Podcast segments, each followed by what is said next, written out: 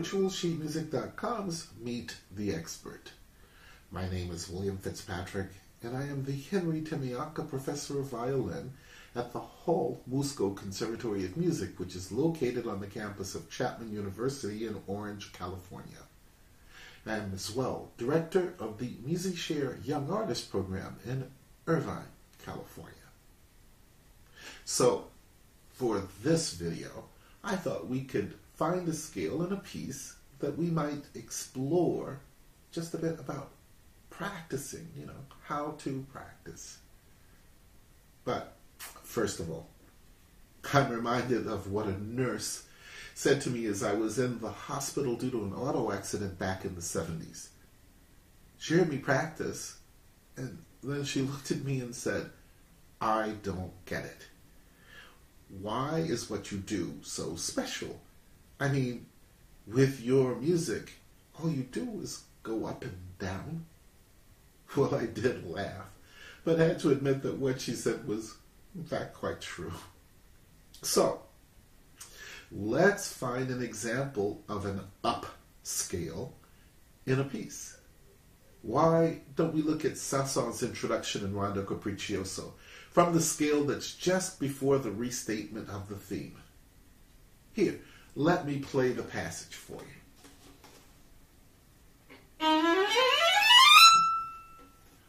Okay, so since it's a scale, maybe first of all we could practice it just as we would a normal scale. That is, one note to a bow, two notes to a bow, four notes to a bow, etc. Here, let me show you what I mean. One note to a bow.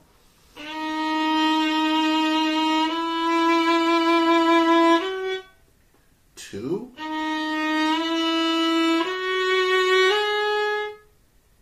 Four. Eight. Etc. Alright, so it's done. But it's not as clean or as in tune as we wanted.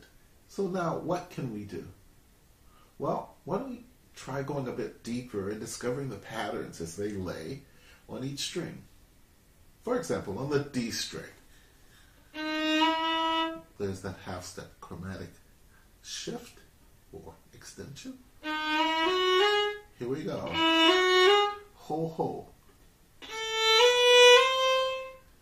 Half with the whole step before. Ooh. Half step, whole step, but I'm going to replace my third finger with my first.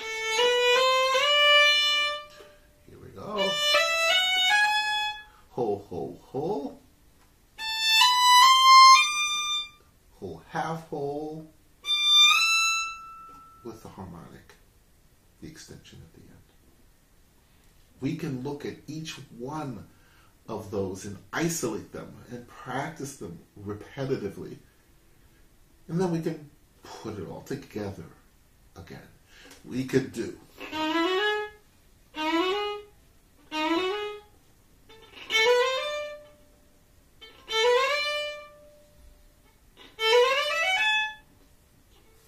You see where I'm going with this. So you see, practicing this way through the understanding of the patterns we use can help us to organize our mind. But what else could we do?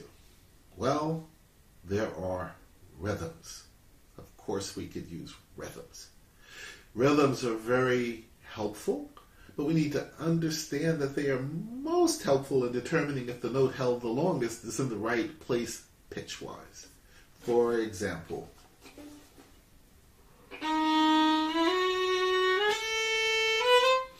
I'm checking.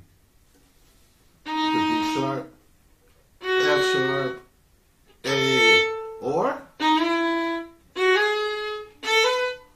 I'm checking.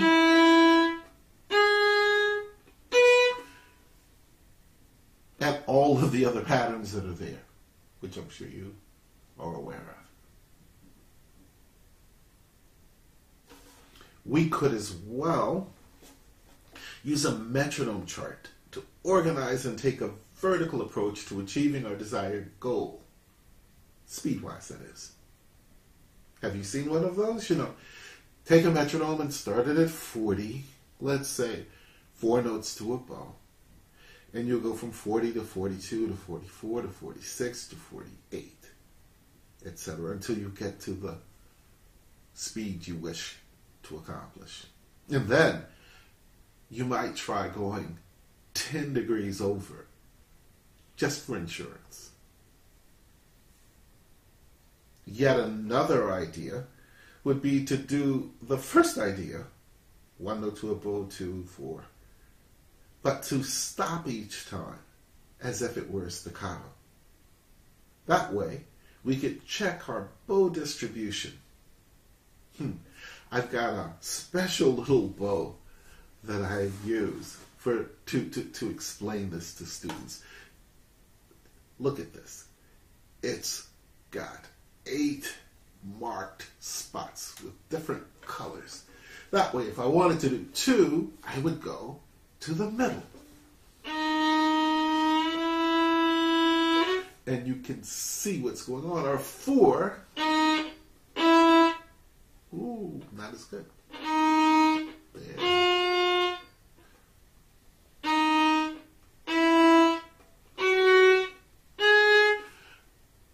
We can really figure out how to distribute the bow and be sure that our speed and distance are truly relating to each other. Now, this idea comes from a dear friend colleague, Kurt Sassmannshaus. I saw his little bow and I just had to have one myself. Now, we can even do what I call fingering fedge, sort of based after solfege. And like solfege, it's a mental recitation, but of the fingerings that one is using.